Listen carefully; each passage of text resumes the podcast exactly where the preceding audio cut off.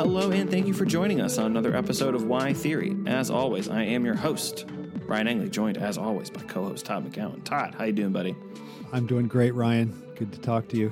Very good to talk to you as well. And today we are uh, we're closing the closing the book on our, uh, our, our our Sartre engagement. We had a the side A, side B. So this is a I, I think literally a trilogy, but we're going to do one episode here on critique of dialectical reason, and this is a beefy book. So we're going to try to include everything that we can. But uh, I think our Sart uh, duology. I've been this. Uh, you know, uh, when I read this book the first time, this is just a very quick anecdote. First time I read this book uh, was when I was uh, writing my dissertation, and I thought it was sloggy, and there wasn't that much uh, in there for me, apart from the stuff uh, on seriality, which we're going to get to uh, in here, um, of course. Um, but rereading it for the show, I just like I think this book is fascinating. There's a lot. There's a lot that I disagree with. Uh, but there's a lot that I find really interesting. And I was thinking back to the comment you made at the end of the last episode, which is the, the like uh, the the person the person you stick with being the the person that you you you, you fill the the pro and con column out equally. Right. And I think that's that's that, I think that's Sartre for me. Is, is is that does he occupy the same place for you? Well, that's a good question. I think he's just below Hegel for me. So he's You have a lot of con for Hegel. That's a, I that's I think that's fascinating to hear. yeah. Why would yeah? I do I have con? I guess you're right. Like I I don't necessarily have that much con for Hegel, but I Mhm. I have. I guess I do because there are certain things like the the philosophy of history I almost completely don't accept. Right. So Okay. so okay, there yeah. there are these things that I find that I have to try to explain away or or Mm. dismiss. But but yeah, I, I I'm with you on the fact that Sartre is one of those absolutely even, like incredible conception of freedom, Mm. no idea of unconscious. Like how do you balance those two? out, Yeah. right? Yeah. And in this book, it's even it's even I think this book to me weighs more to the negative than to Mhm. the positive. Like I think there's more that I'm critical of, but being in nothingness is much higher on the other side. So Mhm. It does but he's right. He he kind of has the perfect balance of things that you love and things that you don't like so much. And I have to say that so the first time I read this book, I was Oh, you're going to tell the story. I was going to ask you to tell it. I'm going to tell a story. So I was in graduate school, and I was in this in this reading group, which we oddly and stupidly named the post left Hegelians. I don't know why we were post left. I mean, I didn't want to be post left, but I didn't. I, I voted for new left Hegelians, but I got, I got Ah. outvoted.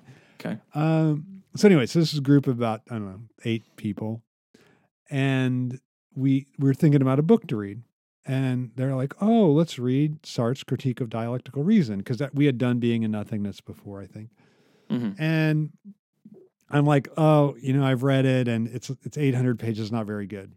And then they're like, "Okay, we go on something else." We're driving. I'm driving home with my close friend Paul Eisenstein, and Paul says, "You know, that's the most arrogant thing I've ever heard you say. 800 pages, and it's not very good. like you just, just, you were just so dismissive, and you're like, oh, I read the 800 pages, and it's not very good. So, uh, I, I, I felt really. Paul rarely critiqued me, and so I Hmm. felt really. Uh, I clearly have remembered it 30 Yeah. years later. So it You were uh, uh, you were you were a bad guy in that moment. You were Todd I was bad the guy. bad guy. Yeah. Yeah. Yeah. Yeah. But I, I have reread it and I, I now share your view that there's Yeah. some things of real value here. And and I would also say that the times when it's wrong, it's Yeah. wrong in ways that are very suggestive and ways Mhm. that show he's struggling to do something that may be impossible. Right. And so Yeah. that's it's always interesting to see someone try to do something impossible. Like I don't know, I was going to say climb Mount Everest, but clearly that is that is possible. possible, but it's still Uh, fascinating, uh, I guess. Yeah, it's still fascinating. Uh, how about climb Mount Everest without leaving a lot of garbage on the way while you're Hey, there you go. There you go. I think that Cli- is impossible. a, sus- do you know that the sustainable Sherpas climb. they make more money? This is an interesting thing. That Mm. the Sherpas make more money by collecting garbage on their way down than they do taking the the people up. I did not know that. So yeah, because there's so much garbage that they have this thing that if you collect it and bring it down, you get you you and so many of them make more money than the average yearly salary of someone in Nepal just Oh from God. bringing garbage down. So It's a nice testament to your. I'm sure it's mostly European and American and you know whatever uh, Chinese. Uh, uh, mountain climbers, you know. Yeah. I mean, I mean, we're all guilty for this. Well, no, but it's a lot good garbage, example. but- Isn't it a good example of your principle that what's what is the what's the value in capital? It's the waste.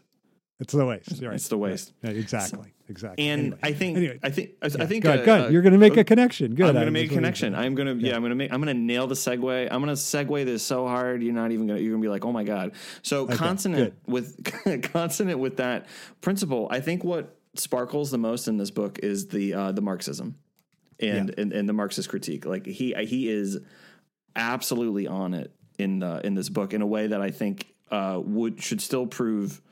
Uh, revelatory. We're gonna um, we're gonna look Can at. I ask we're you a gonna question start. about that? Yeah, go ahead. Do, Yeah. do you think it's the best? This is too, too hard to answer. Wow. Oh my do you think I it's can't the best. Okay, go ahead. Marxist work of the second half of the 20th century? Um, you're putting me on the spot, and I want an- there not to be dead air as I think about it. So I'm going to say yes for Spice Okay. because I did genuinely think that as I was as I was reading the book. I think he and and part of I think what makes it so compelling is he is trying to make it work with the existentialist project that he laid out in being in nothingness and that's one of the areas where i i hope it's not too strong to say that i think where he fails um, but that's part of what makes the book really interesting to me Yeah. um, there you had you had this line from not it's not in this book but it's from uh, search for a method or the problem Yeah. method about how he he ardently believed that um, the existentialist project would become marxism and i think that's Well, here's, can, can I. Yeah, can I read you exactly Yeah, what he says? Yeah. So the he line, says, yeah. from the day that Marxist thought will have taken on the hum, human dimension, that is, the existential project, as the foundation for anthropological knowledge, existentialism will no longer have any reason for being. So he Wow. thinks that it, Yeah. it really, that Marxism will eliminate the need for for existentialism. The beginning of that book says, and this is in the preface to it, I Hmm. consider Marxism as the one philosophy of our time that we that is unsurpassable, that we cannot go beyond. So Mhm. Mhm. I mean he's very yeah, I mean he, I think he really thinks he's writing a Marxist work, right? Like he that yeah it's a sh- it's just such a i mean we're gonna get to this this is gonna be one of the things it is such a shame i said this at the end of the last episode so again to hook us back it is such a shame that there is no psyche here and and that and and that the existent and a, a lot of like the just for a little taste um, we are condemned to freedom. That principle really wonderfully won, I think, in being in nothingness is abandoned here. Um, and sadly. sadly, Well, I thought you made a you made to me we were talking about this a really good point about how freedom is the really the watchword and the Mhm. for itself is the watchword of the of being in nothingness and then that changes in this book right Mm-hmm. It Like, does. It becomes changes. sovereignty. Yeah, sovereignty is the the wa- is is the which is even more uh, absence of the psyche right like it's yeah yeah like the, like sovereignty like if you think anything about the psyche psychoanalytically that would be the last term that you would use to describe yes. what subjectivity is right That's fascinating. A, a, a, a sovereign psyche, right? Like like to to to work like the, I mean, because the whole point is that it's like you, you don't you don't have it. I mean, like we've talked about that a million different times. well the times. Freud like- you're not the master in your own house right Like Yes, the- exactly. yeah yeah exactly, yeah right so it, so that's so there's there and there is a level so even in that little little shift which might be might be a good place to to start you can see that one of the one of the things uh, one of the things that don't okay there is an absolutely which we will talk about an unforgivable reading of Hegel that is pervasive in this book it's not it's uh, I think that's the only that's the that's the word it is unforgivable but Unforgivable, right. it's it's, it's not very look, can i just say that it's ahead, not yeah. even it's not even oh it's because there weren't there wasn't this more sophisticated reading of hegel in the air like there is since Mm-hmm. 1989 or whatever 1983 when Gillian Rose wrote Hegel contra sociology. No, it's like even it's even a bad Kojevian reading of Hegel. yeah yeah Right? Yeah, yeah. Well, because the and the thing, I mean, this is what i- i- I see as in that shift from freedom to sovereignty is that like there is a level of control that I think is in this book in in in what he tries to exact on terminology and on concepts that is what I see as like that's the theoretical problem Is it Right, is is right. is he is he tries very very tightly to control.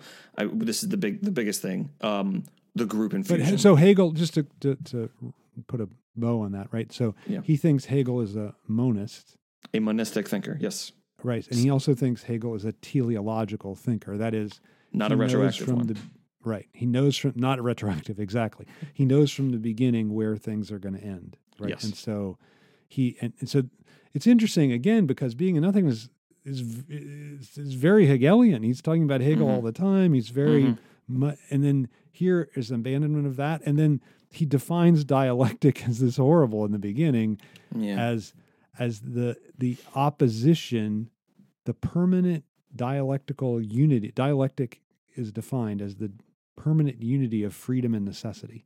hmm Right? Like that's just Mhm. like that, that that again, like the whole point like isn't the Hegel's whole point about dialectics is that freedom uh, uh, there's a necessity at work that then is at contradiction with itself and that's how Mhm. freedom emerges so it's Mhm, not a mhm. it's not a permanent struggle between like it's he's he's thinking t- in too much in terms of opposition which will get i mean Yeah. that i think is the underlying problem with this Yeah. book Yeah.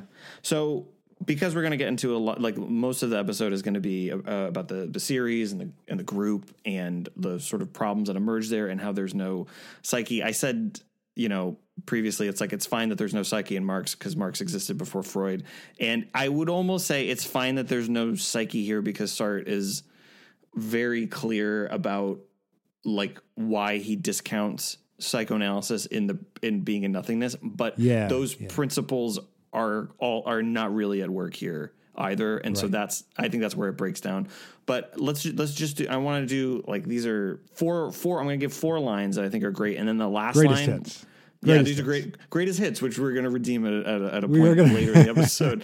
so these are some great. I, I don't know that even that these are the best lines, but they they stood out, and I think that they're they're wonderful as like little like one liners. Okay. Um, of course, strikes and strikes being uh, not baseball, but like a political action, a strike, Right. general strike. Of course, strikes are violence against violence, but in the context of bourgeois democracy, even when they are legal, they appear as the first violence. Now, that's on page 790. That's an incredibly pithy summation Great. of of, of of where we're at. Like th- th- no no better example in this country than the uh, the rail workers strike that Right. um Right. that pro union the most pro union president uh, Joe Biden was uh, he was hurt that he had to stop it. He was so. Did you see the tweet, Todd? He was tortured. He was tortured about having to stop this. Be, and it's just keeping this in mind that like it's obviously not true when when workers go on strike. It's because of the, like to use. Let's just use Sartre's words because of the violence in their working conditions. That's why you go on strike. That's why Right. labor and organizing happens. Absolutely. But that, that violence is structural or objective right and so Exactly. invisible. Yeah. Exactly. That's it's nicely put. So then the strike seems that's the violence. And it's like, whoa, why are these people, you know, and this is like a very American attitude. It's like, well, why are they striking? I have the same, I go through the same thing. I don't get days off. I would like that they should go back to work. And it's like, no, no, no, no, no. You are halfway there. You should go on strike too. like that's the, you know, like that's the thing. But the, but the important thing, and uh, like the, why it's so good is that like, the the strike appears as though it's like it strikes the first blow, and when it, it doesn't, uh, it, it's it's a it's a response to the structural violence that is Can I- less much less visible than the strike is. Yeah, go ahead. Absolutely. I think it's interesting. Like we're going to talk how this book has influenced other thinkers who probably didn't even read it.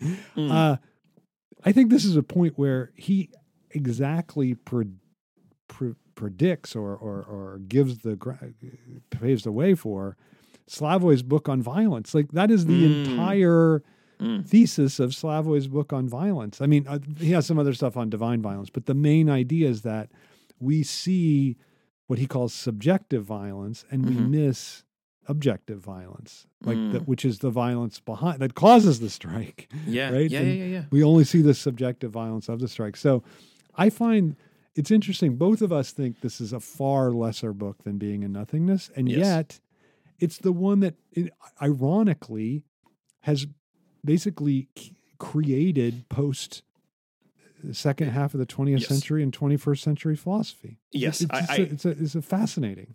It's, it's I, I this is a glib way of putting it, but he invents Foucault and Deleuze in this book, like with just different lines. I don't even know if we're going to get to, the, to to those lines, but what he's what he says about multiple. I'll just put it r- really simply. What he says about multiplicity, um, it invents Deleuze, and what he um, what he comes to about the problem of the the, the group, like a I'm going to put it in my own words, like a genuine, uh, uh, c- politically active and like a progressive group forming not really being a possibility um, because of what Foucault would say would be like power dynamics, and then now the, Right, this group right. group becomes like that. What he what he what Sartre struggles with in in this book about like how do we get like a genuine political collective? He doesn't like the word collective, but how do we get a genuine collective together?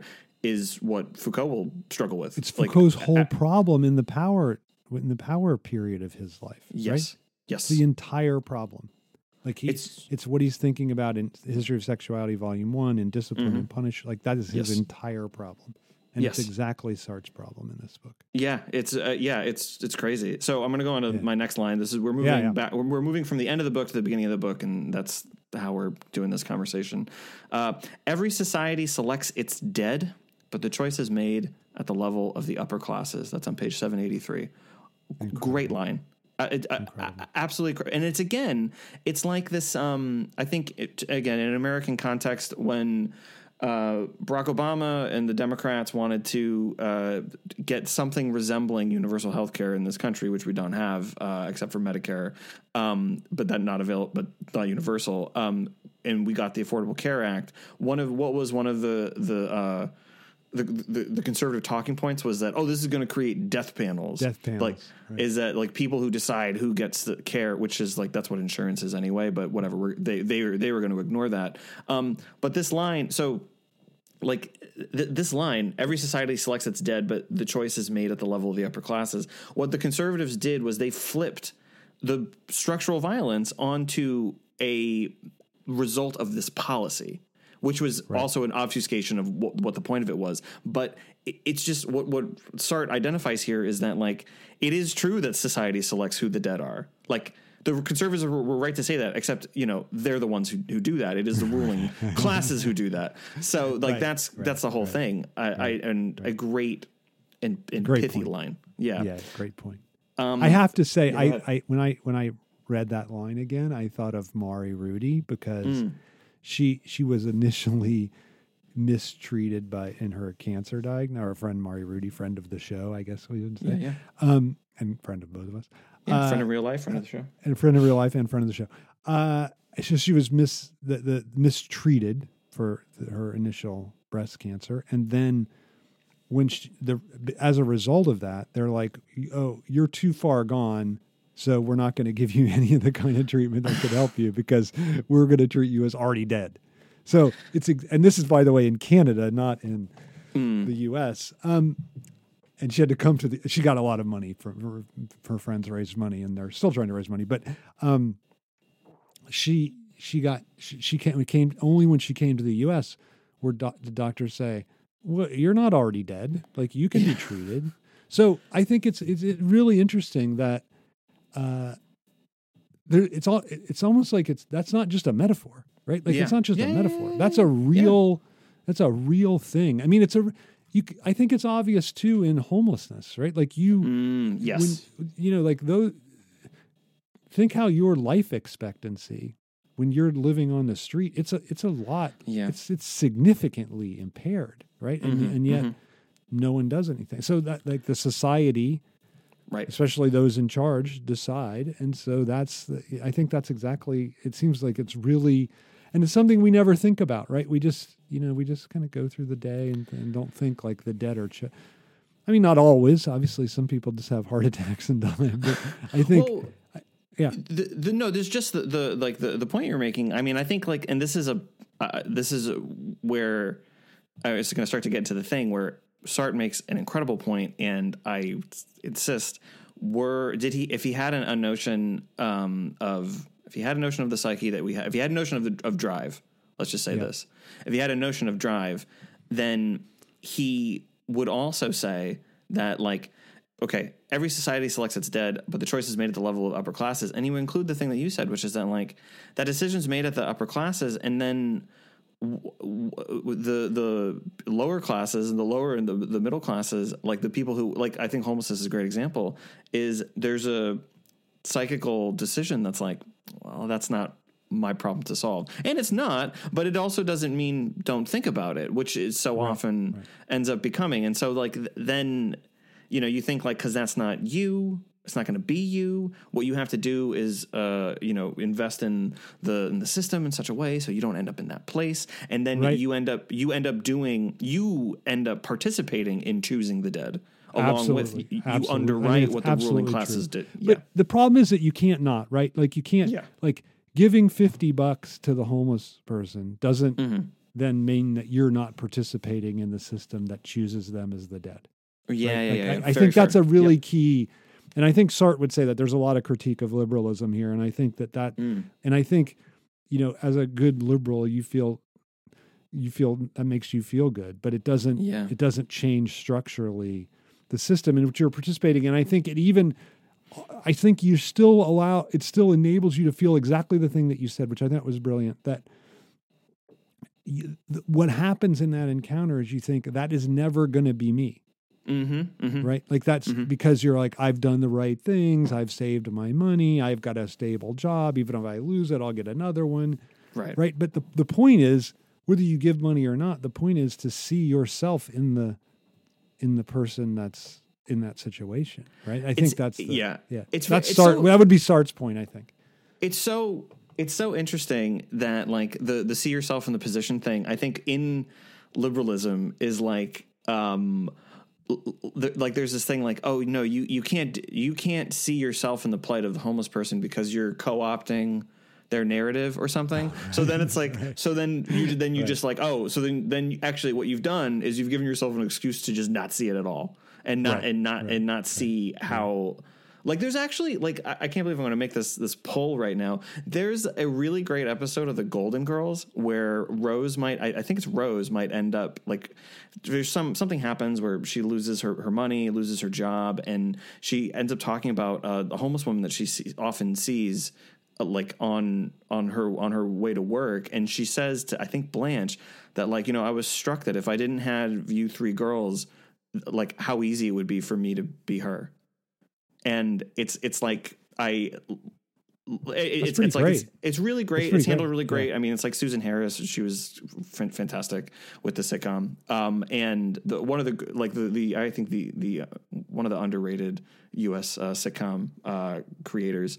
I mean, she she did Maude, and and there was was another one that she did that I'm that I'm blanking on right now. That's incredible. But anyway, um, but like that idea, like, and that's on that's on TV, that's on network television, like like that, like that's that's much like that's a much more powerful idea than don't co-opt someone's narrative. Like, like yes, of course. don't don't like yes, of course. Like don't pretend you're homeless because things right, are, right, are, are right, momentarily uh, inconvenient for you monetarily. But like also you do have to or like dress up like a homeless person for Halloween. Like obviously, yeah, right, right, right, right, right, right, right, Yeah. So um, anyway, like that.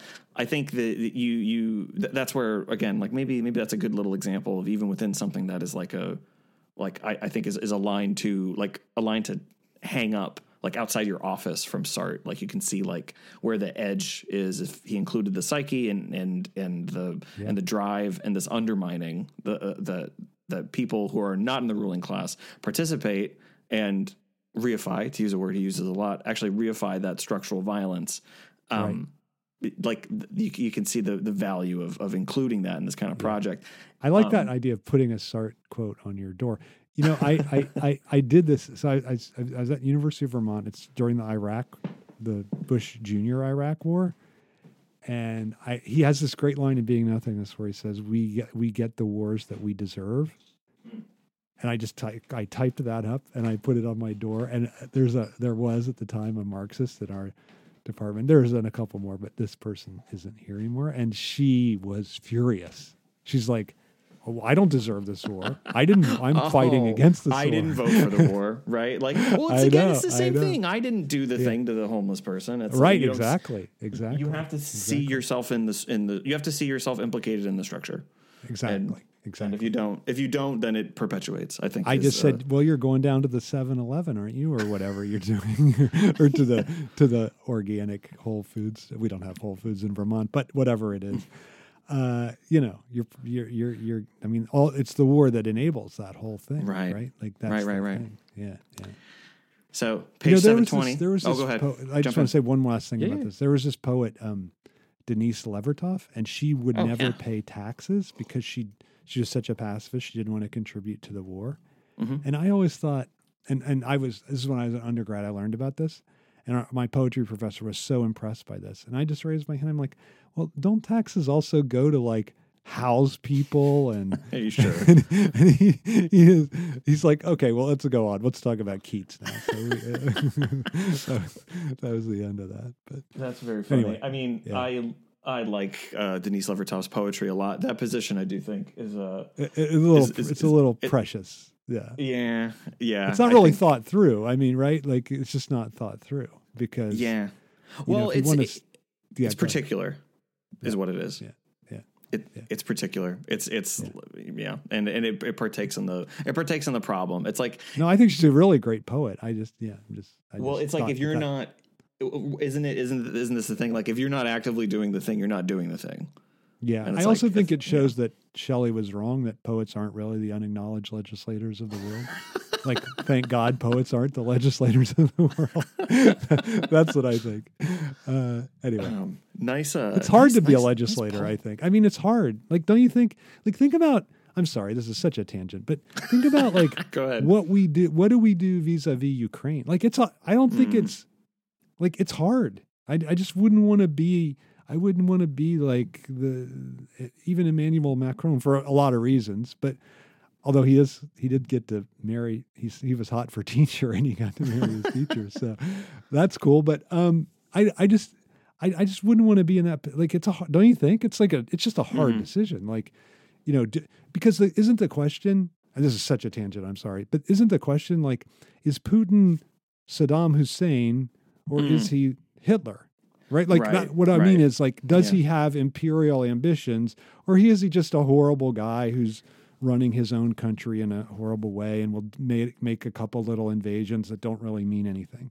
Like I think that's a like who I don't know the answer to that question. Yeah. And like look, okay, you can say there's a whole like capitalist thing behind. Right, I understand.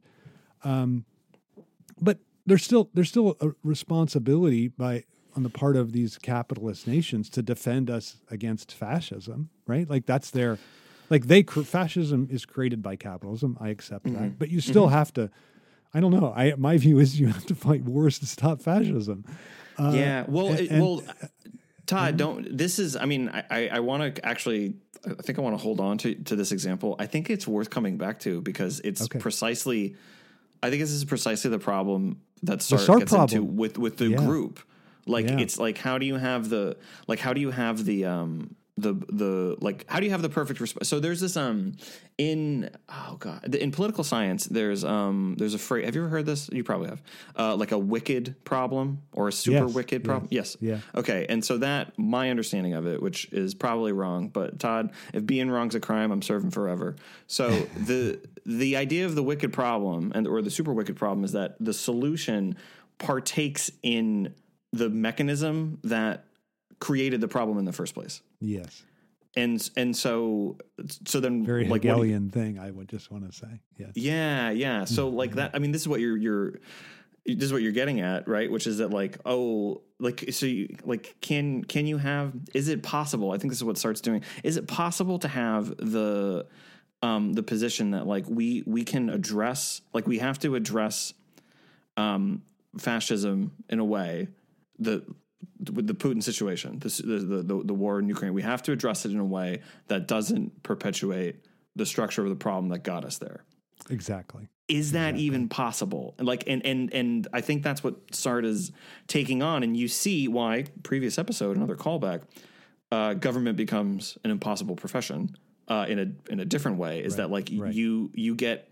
I think that like you get asked to uh, solve you get asked to solve problems in, in ways that don't perpetuate how we got there. And I, I think that it's it's a little bit in a in a more mundane but no less urgent thing. It's like, yes, of course you have to use fossil fuels to build like a wind farm or solar energy. Like you need like you need trucks to bring it there. Like you're just gonna have to do it. And it's not this like it's not this gotcha uh, that like Right. you need those things to do that. Like you you you have to do it. It's the only it's the only way to build like an infrastructure of renewable energy is like you actually you do it at a at a certain level. You have to perpetuate the problem of how you got there. And I think that that's kind of like with you know with with Ukraine where where you're at a little bit. Yeah. I, I that Yeah. uh, that would be I think that would be, be my take and, and we'll get Yeah. we'll, we'll get into like the the bones of of that a little bit. I want to just Yeah. get to I think one more couple thing. more. Yeah. Yeah, a couple more. Uh, and this is amazing because it uh, is an echo. Well, I mean, it works the other way around, but it's an echo of a, of a book and uh, uh, an idea that's very close to both of us. Uh, racism has to become a practice. Colon. It is not contemplation awakening the significations engraved on things. It is in itself self justifying violence.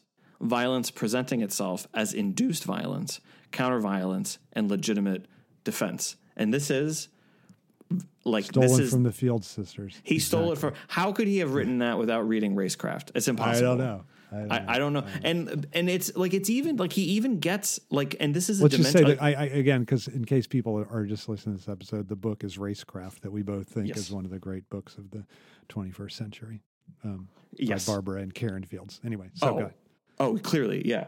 Like yeah. the um the the the the thing here that I think is is extra special that that he gets is the uh calling it self-justifying violence because this is one- absolutely right. It's it, that's exactly their point. And then the way that he says, it seems like it's responding to something, right? Like that's that's what they call the race Mhm. racism swindle, right? Like the the way that uh, the racist is believes themselves to be responding to racial difference yes when it's when as he's saying it's the racist act that actually creates the racial difference.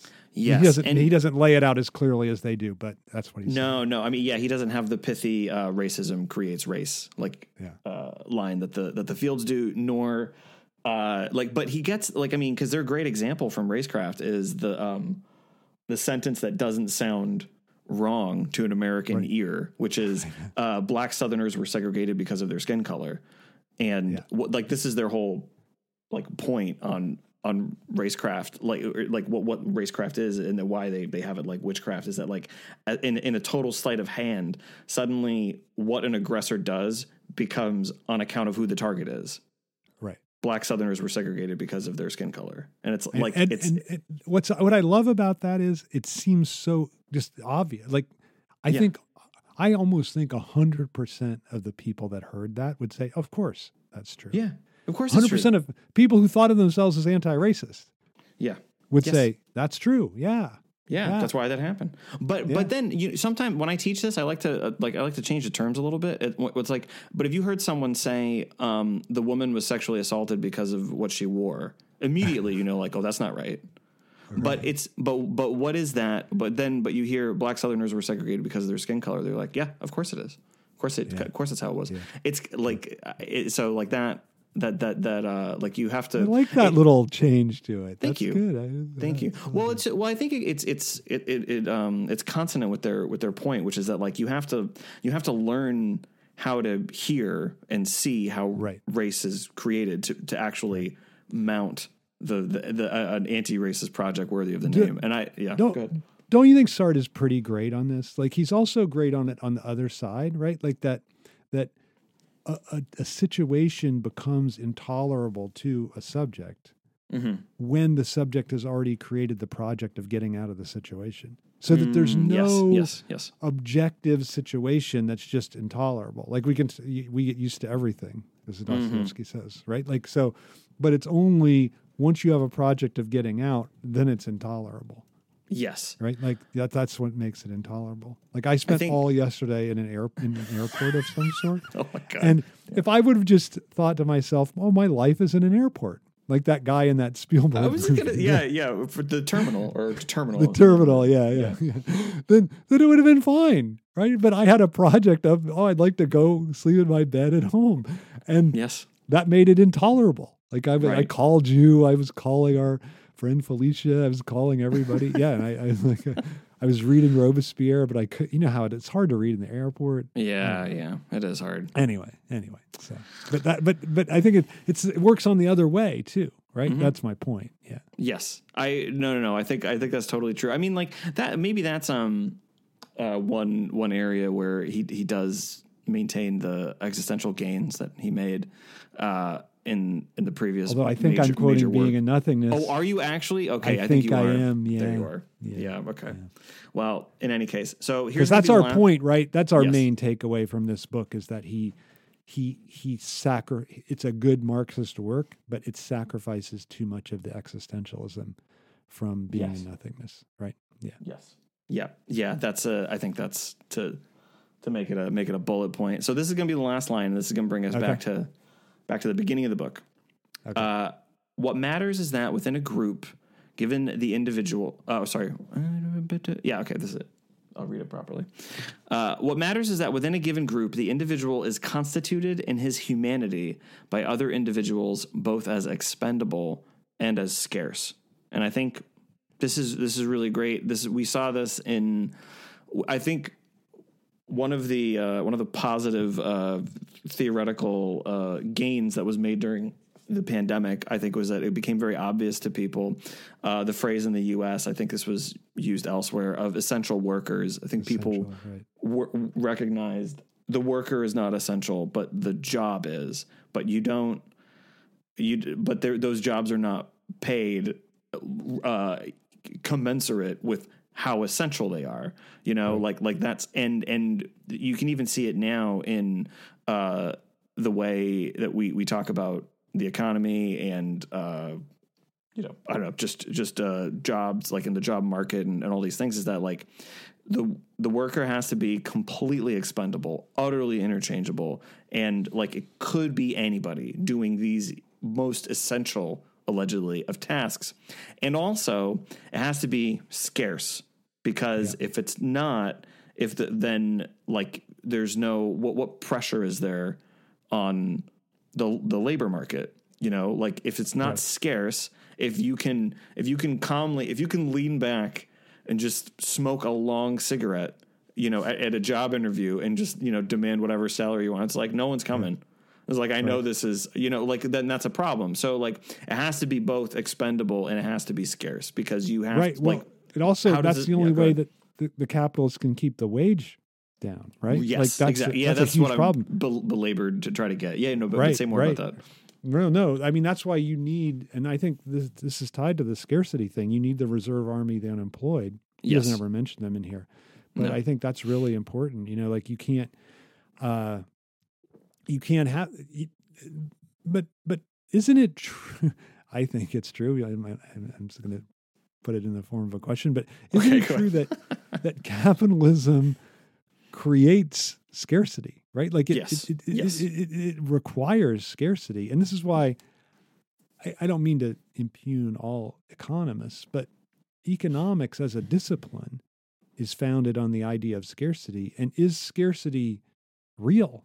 Right? Mhm. And I think that's a genuine question, right? Like, is it like, or is it something that that is a product of of a capitalist economy, right? I I, Mhm. I, I mean, he said, but I think he's so invested in the idea of scarcity, and this will turn to the I think the problems with this this Yeah. book, right? Like he th- he says we're united by the fact that we all live in a world which is determined by scarcity, and, and I think Darwin thinks that too, right? Darwin Yes. thinks that too, and I think that that's not right. Like I think Mhm. that that I think I, again I think scarcity.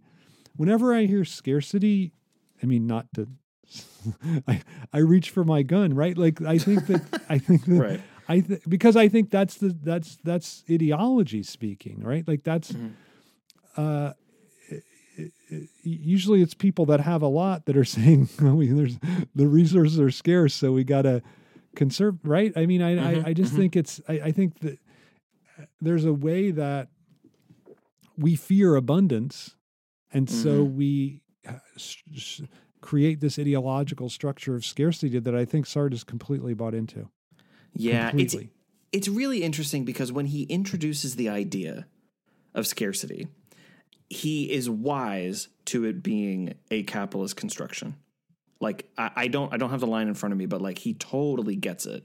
But he continues to talk about it in such a way that it, it becomes a natural fact of the world. And so like he he almost rather than I, I just I, I I think it's interesting. I wonder if you have an idea of why in the project he chooses to proceed along this path. But I don't know why. I don't know why his his his line of attack is not we need to attack the idea of scarcity, but rather how do we work under its yoke? That seems to be what he does. Is like like how like like this is capitalism is the it's the only game in town or whatever, and this is what it does to us. So we need to understand how it works, and this is how we can work within that those rules. And I don't think I really get why. What's the exigence? What's the necessity of why he has to do that instead of rejecting the principle of scarcity, as you and I are trying to do? Right. I think it's a great question. I think it's to me it's because he thinks of the individual subject always in struggle with others. Okay. Right? So I think that the the idea of scarcity is is symbiotic with that notion of struggle. Like I mean that's Darwin too, right? Like there's no like there has to be some kind of struggle and why would struggle be necessary? Like he sees struggle hmm he thinks there is struggle as Mhm. as something existentially requisite and then he he says well what is the what's the driving that struggle it can't be this is another we get back to the missing psyche it can't be Yeah. something like drive you know Right, right, right. our own self-destructiveness hmm it has to be we're struggling with the problem of scarcity right? There's no Yeah. theory of desire it's a theory of need Yeah. right? So Mhm, why don't we why isn't every why aren't we developing into a egalitarian system? Because there's scarcity so we can't. And like i think that there's not this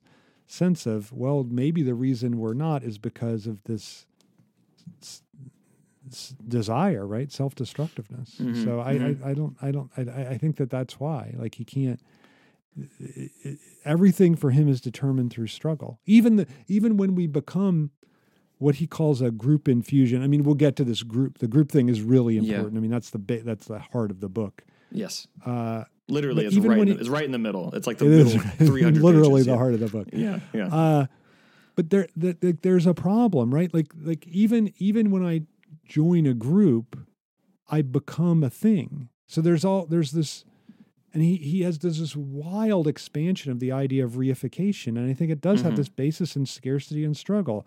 He says it's not the metamorphosis of the individual into a thing. That's Marx's position.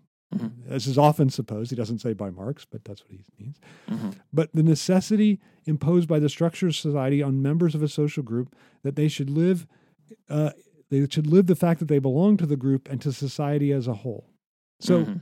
the, w- a me- he says a sort of mechanical rigidity haunts them And- right. and, so and i think that he really and this comes to the group group thing i think right it, it actually transitions perfectly to that because Mm. he thinks that we in to live in society is to be reified and is to lose your what would you Yes. call it spontaneous yeah. self into these rigid categories that have been set up for you Well, you can see- calls yeah go ahead Oh no, you can see in there how he invents Deleuze. Like I mean, there, there's like the idea of being organized by the outside. I mean, and then Deleuze he takes even uses the further. term molecular Yes, exactly. he I- said- yes, right. exactly. he uses the term molecular yes Yeah, Yes, I, I. I, there's yeah, there's a couple. There's there's a couple. I think um, alleys and that he goes down that are like that are interesting, but it, it I, I think he ends up he ends up delighting in the problem of multiplicity, and then I think that's part of why the book is so long is that like he has to try to work it out, bec- and and he he kind of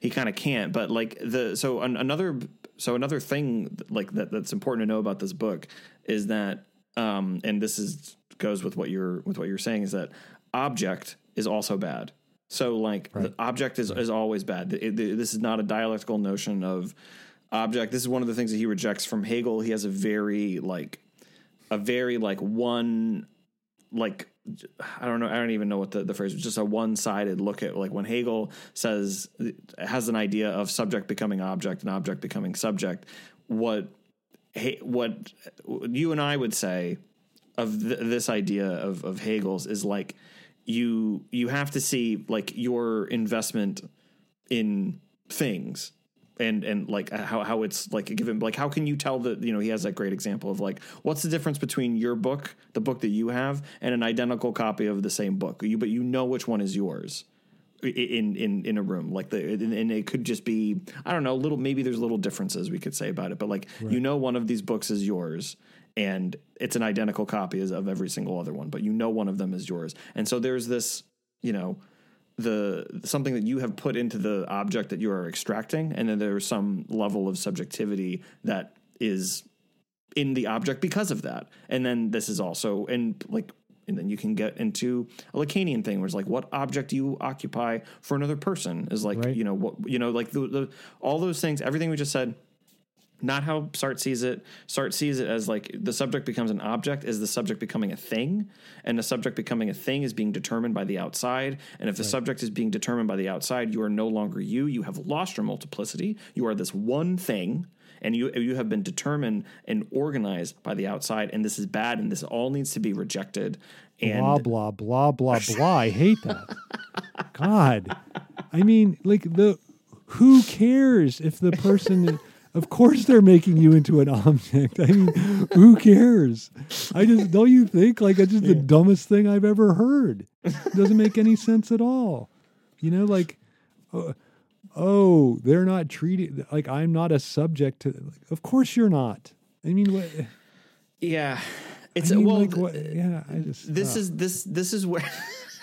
you're, I love Sartre, but come on. Your well, your Come on. disgust your disgust here is where this is like a you can see what happens in this. This happens a lot where, uh, like this is this would be paranoia, is like is like the the out the outside world is oppressive, like everything all everything leans on me, absolutely everything leans on me, and so like when then when paranoia like this happens a lot, I think in the book when paranoia gets to a certain point where it's like well but then how do you change the outside? So then should there be a you know he throws cold water on the uh, dictatorship of the proletariat. Like like he he he doesn't want that. That's not a solution for him.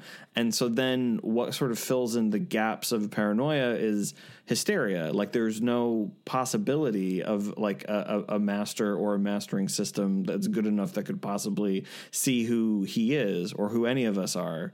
Um, but he rejected this being seen at all, you know. And so these these things kind of like they work in each other. And again, I, I just I just like you could see, like you can see whether any of the postmodernists read this or not. It's just like you can see like this is just postmodern. This is like postmodern thought. It's like it's all in this book.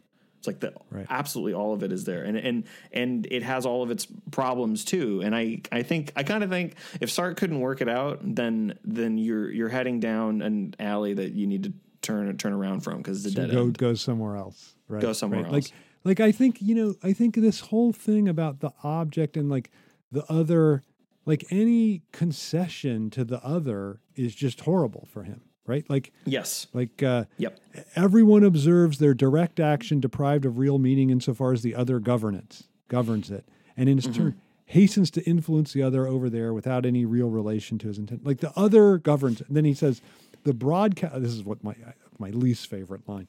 The broadcaster's voice Oh, is yeah. unbearable to me insofar as it is listened to by others. Really, Right. really, that bothers you so much. I don't. I don't. I find it unbearable if I'm the only. I mean, unless it's Troy Aikman as the broadcaster. I mean, it's. I, I know he's not talking about football announcers, but uh, no. like like like really I funny. like what like what's the what's the problem? Right? Like what's the problem? Yeah. Other people are listening to the voice too. Who cares? I just No, but that- like can I- there's well, such so- a go ahead. I mean, N- this comes back you, to the I- scarcity and the struggle, right? Sorry, go ahead. Yeah. No, no, no. I'm like, listen. I'm a million billion percent. I'm with you on this.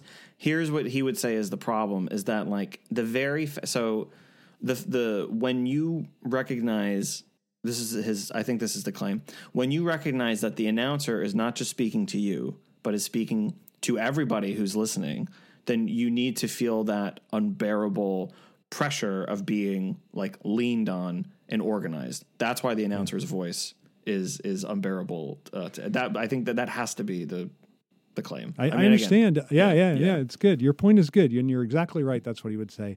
I just find do you understand? I know you understand this. Yeah. That there's there's absolutely if that's your view, you're going to go through your life just like, oh, this is inauthentic. This is Yeah. inauthentic. I can't. Yes. I can't. We might as well talk about it, right? Like I can't buy a record because, the, you know, uh, it's just the other is telling me to buy it. I don't. I Yes. don't really like. I don't really like the replacements. Someone else just told me to like them. Right. Well, so We've been talking about the replacements in private quite a bit lately, so we can choose that, right? Like I, we're gonna choose. Well, they're gonna. be I don't really exa- like, you know, I don't really like, uh, whatever. What's what's a what's let's pick a pick a pick a good song, Ryan. And I don't really from from the replacements or just Yeah. by anybody. Yeah, Oh, but by you- the replacements. So If you said you didn't like Left of the Dial, I would end the podcast. uh, yeah, you would end the podcast. I would end it. It would, it would get yeah canceled. McGowan. All right. That's that's from. right. so the no, this is so Sartre does. Todd, Todd isn't just picking a random example. The um in the there there are two two big um there are two big like set piece examples that uh, Sartre uh, constructs, and one is the bus stop, and the other is the record store, and they do not. What they don't have is the existential uh, complexity that the cafe did in Being and Nothingness. I think at the end of the first episode, I said paying attention to the uh, the coffee shop will pay dividends when we talk about the critique of dialectical reason, and here it is. So um, I'm, I'm going to go to the. I'm going to start with the bus stop, and then I'm going to work. We're Okay, going to yeah, work our start way. with the We're going to work stop. our way back to the to the Yeah. records. No, no, no, no. It's like we're going very gradually through this thing. I, I understand. The um, okay, so Sartre looks out his window, and this is on 221. This is the first time he meant he he mentions this. Uh, and he sees people waiting for a bus, and he says this From my window, I can see men who do not know each other walking across the square to jobs which, at least at the present level of the investigation, isolate them from one another. I can also see a group of people waiting for a bus, while none of them pays the slightest attention to the others. So, what he's going to go on to say, I mean, what his point is with this, and I have, I mean, we brought this up at different podcasts, uh, is that this is how capitalism ma- groups people into a series. so right. there is no connection between the people waiting for the bus apart from the very superficial level that they all have to go to work and they clearly work somewhere around the same place. So that and that this is what he says is what capitalism does is it separates us from from each other. Um, Capitalism although serializes us, right? it I mean, that's- serializes. Yes, That's, that's, a, I, I mean, seriality is a bad word for him. Bad right? word. Like that. That is it. That is right. Right. another bad yes another bad word every time he mentions it is a bad thing what we need to do is i mean he says this at different points uh, we need to liquidate seriality and we have to become a group in fusion but there there's like there are problems the problem the problem with the idea it's in the example and so here's a couple different things for one and i kind of like this almost feels a little gotcha i feel a little a little bad about this one um from what position is he looking at these people on the bus wait waiting for the bus? He's in he's inside he's writing this book. He doesn't have to go to work. He's like in the same way that these people do. He's looking down like he's literally looking down at them. Yeah. and part part of and it's not just a positionality thing. It genuinely is condescending because he does not imagine that any of these people have the the depth that he had when he went into a coffee shop and he was looking for his friend Pierre who wasn't there and it's just like it, it, it's it's it's symptomatic of how the existential project evaporates in this Evaporates, right? Like, why doesn't he see the nothing that's bonding them Yes, on the bus? there's the no nothing. There, there's no There's nothing. no And- nothing. Where's you the nothing? You mentioned the replacements, like two, at least two replacement songs about being on a bus that Right. are that have greater existential depth than what he says about the bus stop in this, and that's "Kiss Me on the Bus" and "Can't Hardly Wait." And "Kiss Me on the Bus" is this is this should be taught alongside Marvell and uh, Herrick if people still teach in English classes uh, to his coy mistress and or uh, to virgins to make much of time. This guy's trying to get and "Kiss Me on the Bus," the replacement song. This guy's trying to convince the, uh, a woman to kiss him before he gets off at his stop. Stop. And like the kind of hilarious thing about it is like it's not it's not that he it's, it's creepy yes but he's not insisting on the kiss so much as it happened before he gets off at his stop. Because right, he's got to go he's got to get off his can, stop. can, he, can, i just say one other thing about this that, that yeah go ahead. that there's a great movie called adventureland. Do you know it? Oh With, yeah. Uh, yeah jesse yeah, eisenberg and and uh, yeah. Kristen stewart. And and and they play on this in this in the I think they do in a really interesting way. So at the end of the film, Jesse Eisenberg takes a bus to New York to see to see Kristen Stewart, and mm. the replacement song "Unsatisfied" is playing ah, while he's on the nice. bus, and so I nice. know that they know "Kiss on the Bus" uh, is, is like that's in the background of that song, right? Like that's yes. in the background of that song, right? Oh so, man, the replacements. I think last just real quick on them that they're the last rock and roll band. I think that's the last rock and roll band, and we could probably do. I don't know how interesting this would be to anybody, and I mean, I don't know if, if anybody let us know. Don't don't really let us know if this would be interesting. Don't let us know. I, right. d- definitely don't let us know. But they are the perfect example of Drive as a band. Right. Be, and right. I get upset when people get it wrong because what they did uh, so much stuff to undermine themselves. They, they were on SNL. It was this moment. They play Kiss Me on the Bus. It was this moment where they could have gotten really, really big, but they trashed a hotel room. Bobby Stinson took a, took a shit in an ice bucket and put it in an elevator and sent it to the bottom floor. Like they, they, they cursed on air. Lorne Michaels banned them from the show. And like what people say, like, oh, they always could have made it, but they did something to undermine themselves. No, no, no, no, no, no. No, no, no, no, no the thing that undermined them was that they were brilliant. That's yeah. it's th- th- that's that was the undermining thing. It was the talent they had. It wasn't that they ruined the, their chances of being big because if they weren't good, you they, history would have forgotten them. But like they were so they invented like alt country and like indie rock and coffee shop rock and like uh, like along their career and that that was what undermined them was that they were so good. That's because they were destructive, but they couldn't really be self-destructive all the way, Todd, because they were so good. That's anyway. Right. So that's well, that is their. I mean, that's why they were good, right? Because that's why they were good, and so yeah, that's yeah, and so this gets us back to the record shop. Um. Well, for, let's stay on the bus for one minute. Okay, for a bit. I like the replacements, and I want to talk about the bus. Okay, um, go ahead. but I, I, I want to say that did is what Sartre failed to understand mm-hmm. is that I, I, think there are two films that are a little illuminating, right? One is bad okay. and one is good. Okay. Um, Spike Lee's Get on the Bus, right? Okay. Like, isn't it interesting? I mean, that's a it's not a good movie, but what's interesting about it is that's a real that's a like they're serially together, mm. and yet there's a kind of a, a, a bond forms and, and, and, mm-hmm. and so and even in, insofar as they have to throw a certain person out because he's not he doesn't fit in the the bond, right? And so mm-hmm, mm-hmm. so there's that. And then I the, the film that I think of totally is Speed, right? Like mm. like Speed, like they're all in there. They're they're randomly together, mm-hmm. and yet they're connected by a, a nothing, like their own annihilation, because there's a mm-hmm. bomb on the bus, right? Mm-hmm. It, it bonds them together, and I think you know what's interesting to me. Okay, Speed I think is a great movie. Yeah. And Speed 2 is a terrible movie and it's set on yes. a cruise ship. Now, what is mm-hmm. the difference? Okay. Keanu Reeves is replaced by Jason Patric, better actor probably, right? Uh, oh, so it's not this, that, that. That hurt. That hurts to Sorry, hear. I know, I know, I know. Well, I lost a lot right. of credibility with a lot of people. Yeah. Anyway, uh, but Jason Patric's pretty good actor. Uh, all right. I wasn't keep, totally keep, a diss on Reeves. So all right, keep uh, it going. Keep it going. but my point is, yeah. the cruise ship is not a public space. Yes. And yes. so that's why, as a spectator, you couldn't. Fe- there, there lacked the nothing. Yes, that there was on the bus in Speed, the first Speed, mm-hmm. and I think that's why you feel as a spectator you're caught. You're on the bus too, and I think mm-hmm. Sartre failed to get on the. To put it in Spike Lee's terms, Sartre failed to get on the bus, right? Like yes. just what you were saying. Like he wasn't, th- and it's not fair. I mean, he rode the subway and the, he didn't drive a car.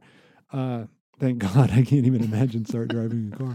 Um, like I think that the I think that the the the, the he's he's he's not he's thinking you're right to say he's thinking of it from up outside yeah but he should have thought about it from the perspective of within and then yes the nothing is is there like there mm-hmm. the nothing is there when you're on the bus like it's the where is it it's in oh, someone's talking to me. I wish they weren't talking to me because I just want to read my book, or Sure. someone won't, someone looks at me funny, or some, you know, all, there are Mm-hmm. all these ways in which the negation and the nothing is is evident on the bus because it's a public space, right? It is a public. I mean, you have to pay to get on, but it's basically a public space.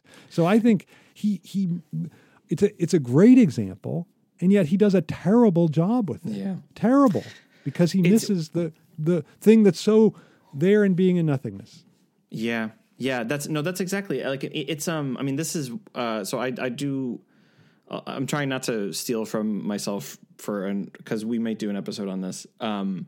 I have an article that's coming out that about the bottle episode form of television that is in dialogue with um, Sartre on this point, and what just along with what you're saying that what Sartre doesn't see, and, and this is what I play out in the in the bottle episode, but I'm just use the the speed example, is that it, it's he sees that se- what seriality does is it makes isolated individuals, and because of seriality does this, there's no possibility of creating a politically active group because of this force.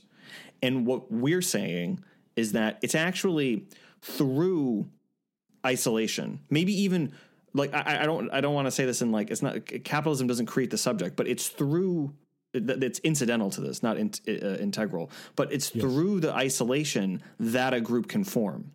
It's it's like it and, and it's it, it's it's like it's actually I would say this it is through superficial connection that a, a, a tight group can form Absolutely. and and he dispenses this it's why I think I don't know if this I, there might be like legal reasons why you can't do this. It's why I think like the Democrat Democratic like socialists of America like they should go to Comic-Con to like uh, recruit members. Like like find like people who are together because of superficial interests and like and then you you build the politically active uh, collective uh, from there. But like that that's he has no because the nothing when he goes to the to, to the coffee shop and recognizes that there is an a priori like an, an undergirding nothingness a An gap, to human experience. It's not here anymore. It's it's now now because people are made a series there's there's no possibility uh, of of of connection and the, or the connection they can form is superficial. And it's not just i think it's it's superficial which is not sorry not yeah it is superficial. It is It's- superficial for him, It's yeah. condescending, but th- that's.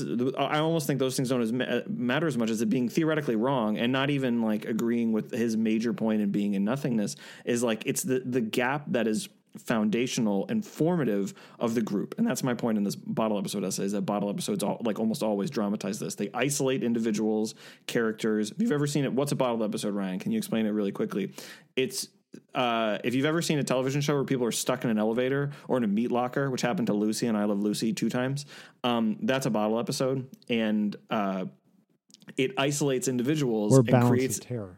or Just balance of terror to, The- people the- that need to the Star to Trek. uh, need a Star Trek reference. it's in it. I it all they always isolate the individuals, and they need to come together in a way that they couldn't have. Ex- uh, otherwise, uh, they could not have come together for this way except for the isolation. That's the and that, that's what the bottle episode does. Is which it- is and contingent, right? It's a- Yes. a- a- and, and it's a series, and I think that's Yeah. the thing, right? And then so he can't his inability to see the gap, and that it's the gap that bonds is what Yes. makes him. He can he only thinks of collectivity in a. I, I hate to say this, but in in a, like a, a authoritarian, fascistic way, right? Like Yeah. like so his so the difference. So bad for him is series. Good for him is group in fusion, right? Or Yes. even fused group or group, right? Um, and so he says this. He says the reality of a praxis of a fused group depends on the liquidation of the serial, Mhm.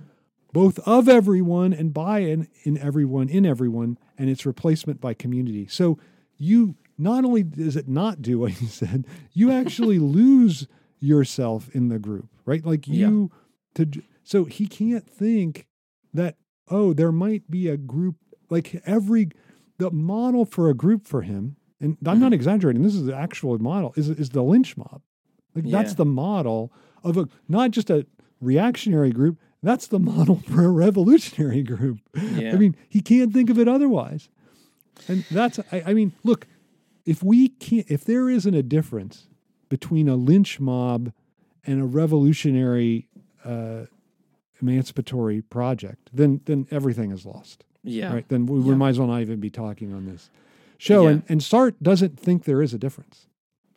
Yeah. He doesn't. I mean, because Except in, the content. He would say in the content, Yeah. right? But I mean what- formally, he doesn't yes, formally, yeah, that's exactly right. Yeah, formally they're the same. And this is the problem: is that the only difference becomes, and he doesn't make this claim, but like, what could we extract? The only difference between the emancipatory revolutionaries and the and the lynch mob is it's it's a moral difference. It's like, well, they're they're yes, They're they doing formed a good thing. The lynch doing mob is good doing a bad thing. the bad thing, and like that's structurally really really weak. Um, because you you give so much ground, you give so much ground to the people that you're like the reason why you're starting the revolutionary group in the first place. You're giving them so much ground by saying, "Oh yeah, the groups groups are formed the same way," Absolutely. and like and and that's just a huge, it's a huge problem. Uh, But, I mean, if th- you read this book, you're like, aren't you like, I'd rather be in the series than in the fused group in fusion. Sorry. Yeah, It- well, because it's so, such a relentless project. Like, like the, Ah. what he prescribes is like you have to like because the problem is anytime a, gr- if a group does emerge out of a series, it is always a danger of falling back into the series. Like Right. it's it's you know, and and this is the this is where you get into the kind of the what would become something that Foucault would grapple with is like okay.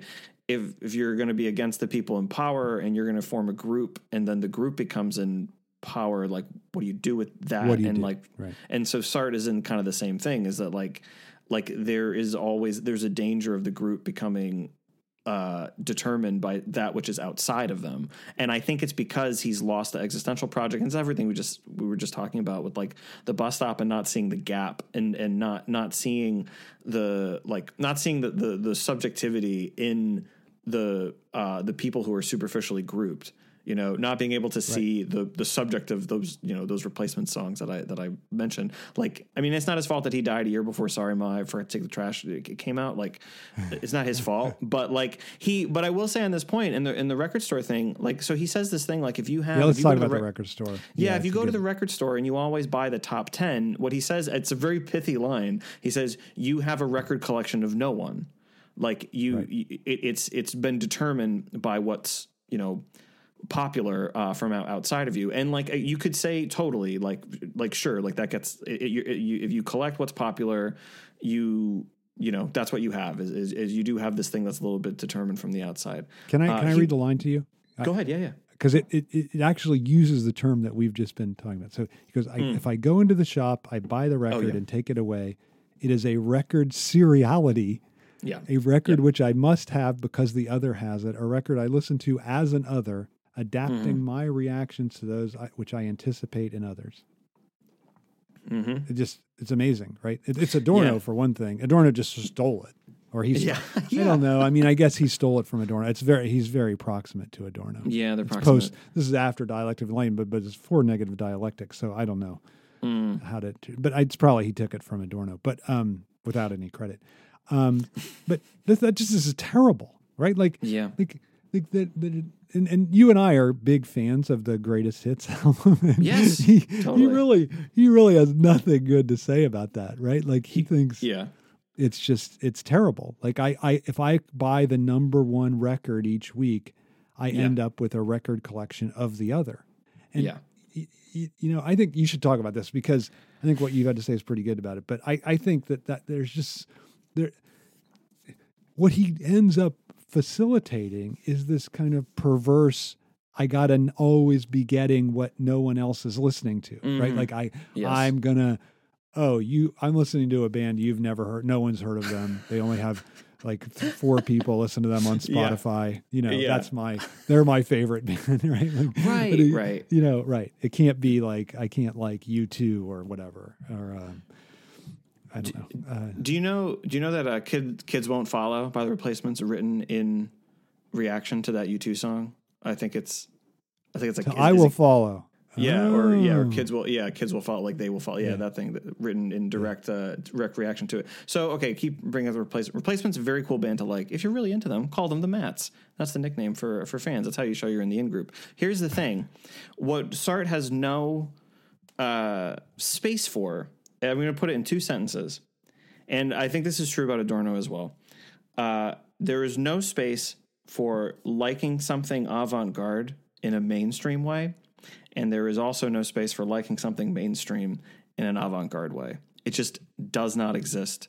It doesn't occur. If it does occur to start, it's not possible to include. The popular is always bad.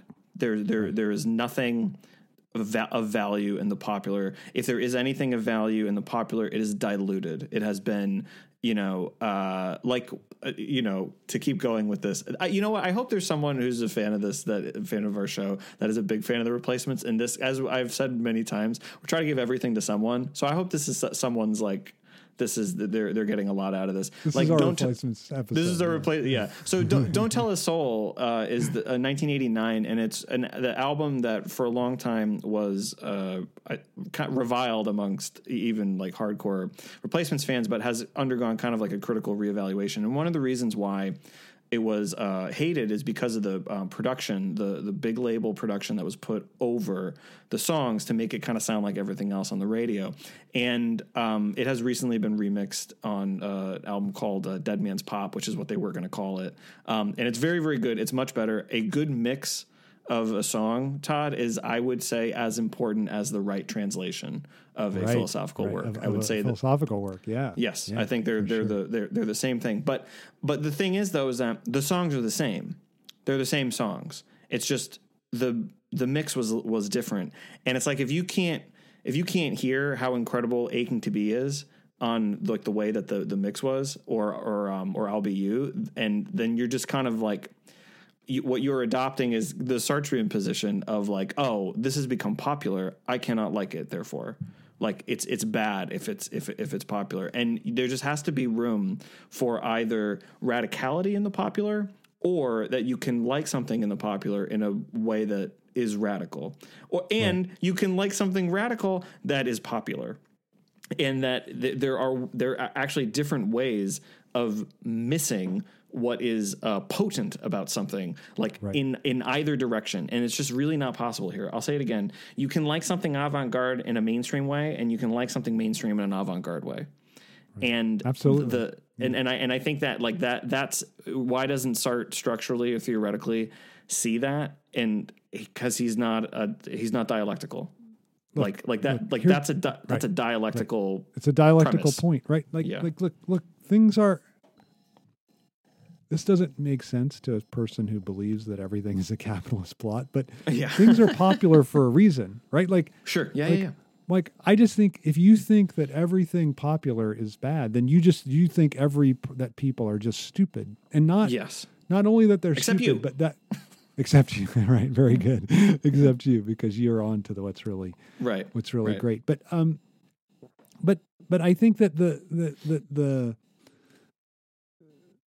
you know you have to believe that it's all, or you think, or you just think it's a capitalist plot. But but Yeah. if you think that, then you still think people are stupid because they've fallen for the capitalist plot, right? Like, Right. but I think the Hegelian point is that things are popular for a reason, even if it's not the reason that people would consciously give you, right? Like Mhm. they might say, "Oh, I like I don't know what. Like I like I will follow because I I really wish I could conform to other people better or something, you know, whatever. I mm-hmm, mean, that's a mm-hmm, dumb that's mm-hmm. not even what the song's about. no But, who would say that but yeah yeah yeah but no I No, the, to say that. structural point's good but my point is that or like I really like oh, here's a good, here's a good one. I really like uh No Country for Old Men because I really love it when he kills those people coolly with the air gun, right? Like Sure. so that would be that would be you're clearly not liking that film for a radical or a, a even a yeah sophisticated reason, right? Yes, But yeah. you're still but what what what what I think we would say is that person doesn't know why they like that film, right? Like that yeah film, right right right right It The- appealed to them in a certain way and they had to deflect that into this conscious thing about liking the violence, but Yes. they, you know, I- I mean, I, I, I would say it. I think you could go the other way too, right? Like you could say, "Oh, they they didn't like the film for the wrong." re-" You know, you can. I think you can you can do it either direction. But I think the the point is that things that like like the the, the greatest hits album Mhm. is uh, it, it, it, it, it's what's most popular. But the, again, if you think like, oh, maybe it's most popular for a reason, then you Mhm. think there's maybe something to that, and not you're not just following the herd when Right. you buy it. Right? When Well, you when you buy the greatest hits need- instead of you buy. Yes, good. Sorry. Well, no, but you don't. You need, this is the this. We made this point all the way back in the, the Academy Awards episode, like all, all those years ago. That like when you have the greatest hits, then it's very easy to be like, oh, that doesn't even have their best songs on it. And then it's like, so now what's happened is the greatest hits album in negation lets you see what is so great about that band. Again, this is not, or, or even just about music. Like the, the and and I know that like I don't know some of this like re, like historically like un, underground music. What he writes this. This comes out in 1960 in, in France, and like underground music was like gonna pop off like in the next Right, few years. You know, um, like the the Beatles were. It, he could have, you know, he could have gone to Hamburg. He could have seen the Beatles.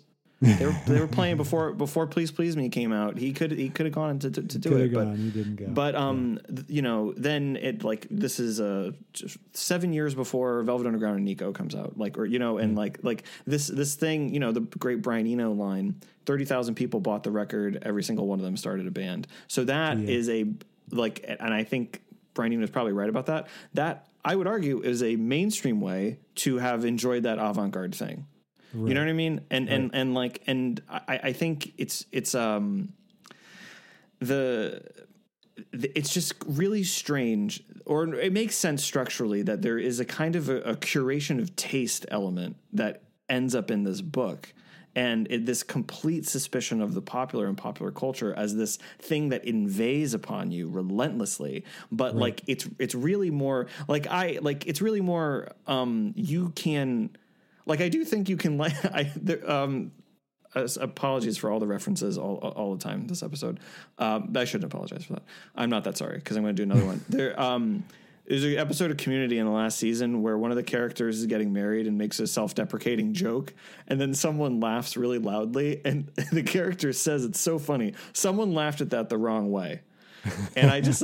And I think it's like I think it's very funny. It's like a very funny idea, but it's also like it's something I think all the time. It's like I, you know, it, it's it's kind of something I would add to the to the Groucho Marx. I never want to be a part of a club that would have someone Club like me for a have me as member. a member, right? Yeah, like I only want it. Like I, I kind of only want it if when like do people like like I, I, I have to stop myself because it's so pretentious to be like they you don't like this in the right way. You you and I, you and I like the same thing, but you don't like it the right way, and it's like it's um it's very very pretentious, but it's the it's the it's the thing that I try to be aware of that I I think is I don't know maybe it's like the other side of of Sartre on this is like No, I like, think it um, is. I think it is. I think it actually is secretly Sartrean. Okay, Right? yeah, there we Yeah. go. There's the influence then. Yeah, Yeah, yeah, Yeah. I think it is. I think it is because because I think he wants to like he again like reification is the real enemy in this book, Mm. right? And so anything that turns you into a thing, like Yes. oh, I like the same thing as someone else, I'm a thing. yeah, right? Like yeah, I'm yeah. not Great just an individual subject that's different from every that's multiple that's different Great from point. everyone else, right? And I think Yeah. that's really anathema to him. I, you know, okay, so we've had a lot of attackment. I do. I want to say one thing nice about him before we Sure. Get to the end. And I, I, I mentioned this to you before, but I, I Mm. really think that he was the first male philosopher who had sure. a genuine partnership with a with a female philosopher. Like I think you know, Descartes had an incredible exchange with uh, with women. Uh, some others did, but I think he, you know, uh, Heidegger and Hannah Arendt, but that was more of a one way street. Uh, I think that you know his relationship with de Beauvoir. I don't.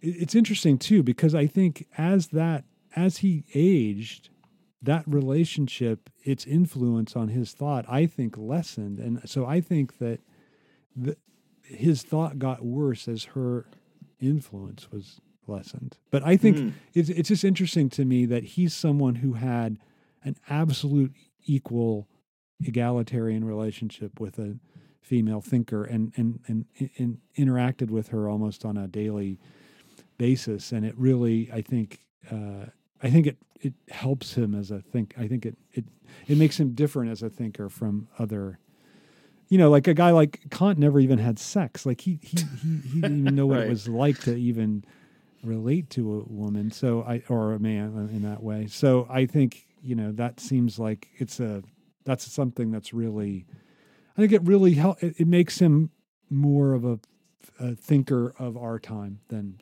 of even of the mid 20th century because it's not true of you know it's not true of Adorno or or even Lacan or or or any of the thinkers from that period. Mm-hmm. You know, And your I point. mean, think about to- to- think about to be- Derrida. your, your point really Go- clear. Yeah, you should give the Derrida example because it's a good one. Because your point isn't isn't just that he had a relationship with a woman who's also a philosopher. It's that he's. I think I said I put it to you this way. He's the George Lazenby Bond who is at the same level as the quote unquote Bond girl. Like they they have absolute like the, they have the same amount of interiority, the same amount of agency. Like it, it, it- yes, that that's that's more- absolutely that's a, yeah, such a great yeah. example, Ryan, because the like the other ones have other male thinkers have Bond girls, but like here's a Yes. real.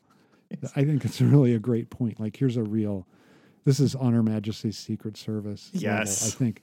Yes. But Derrida is interesting, right? Because he's always he he's all about, and he he like had very he had he had women interlocutors, but then when he has Mm-hmm. one woman that like really confronts his thought, it's it's it's a catastrophe for him. Mm, You know, mhm, like that's.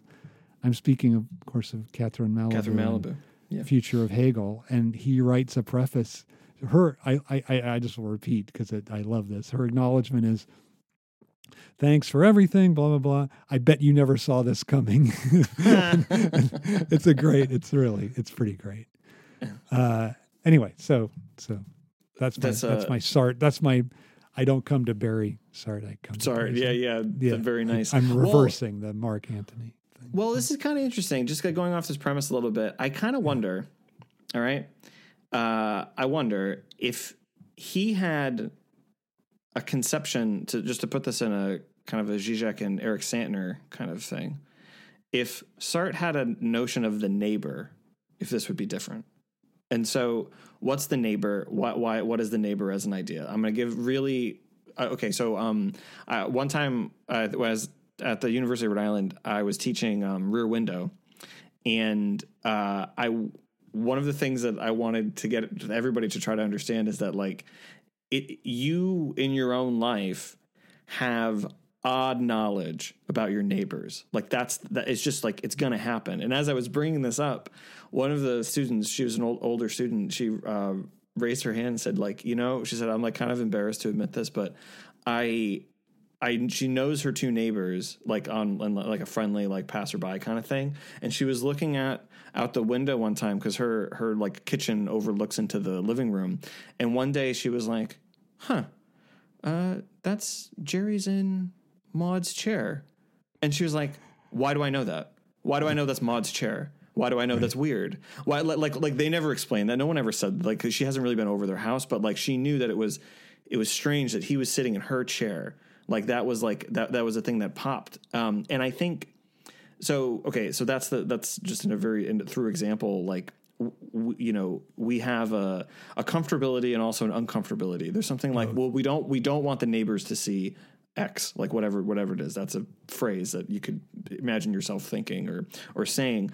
And I think uh, where I think the, na- the the neighbor idea would nicely complicate, and I think maybe push Sartre theoretically is that to go back to the his position in the uh, and to also go continue full speed ahead into references. His position looking down at the people at the bus stop. It is not Seamus Heaney's position looking down as his father is sticking a spade into gravelly ground outside of where he's writing a poem.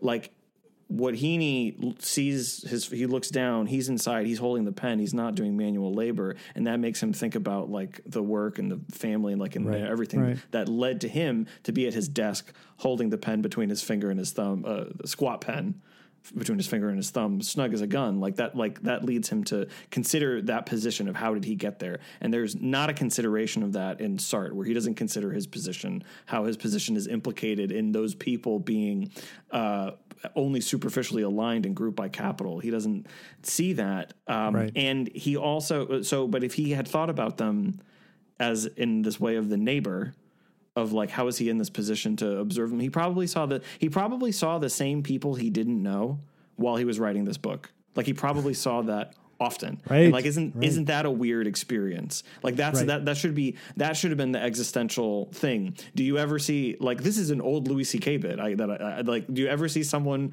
you don't know again? Like, and I think that his joke is it's like God ran out of extras in the movie of your life. Like that's that's the his, his sort of punchline on that. But like, Right. sorry, that's that's an existential phenomenon like right right there like that he he could have like sort of tapped into. And that's i think similar in the world of theory that's similar to the idea of the neighbor. And so it's like there's no connection. Sartre is excised from what he's observing and i think that's a problem with this book is that it's like from what position are you writing this? Is not part of this thing. Like, so he's trying to be the outside observer, which is a little ironic because everything that he said is about how the outside is determinative and therefore bad. But he ends up adopting the exact same position that he accuses rightly of capital doing of grouping people superficially. He does the exact same fucking thing, and it's a hmm. it's it's a problem, and and it's it's it, and it undergirds and like throughout everything in in the book and i think if he had had something like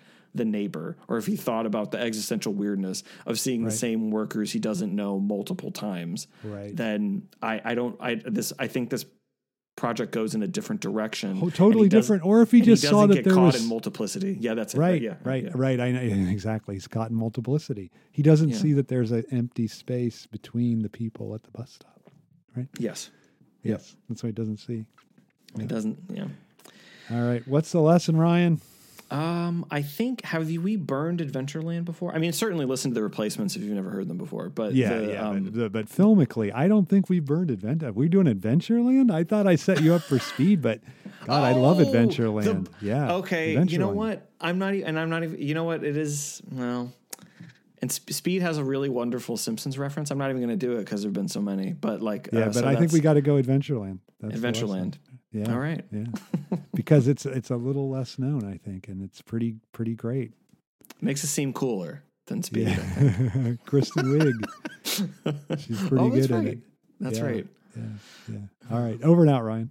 Over and out, Todd.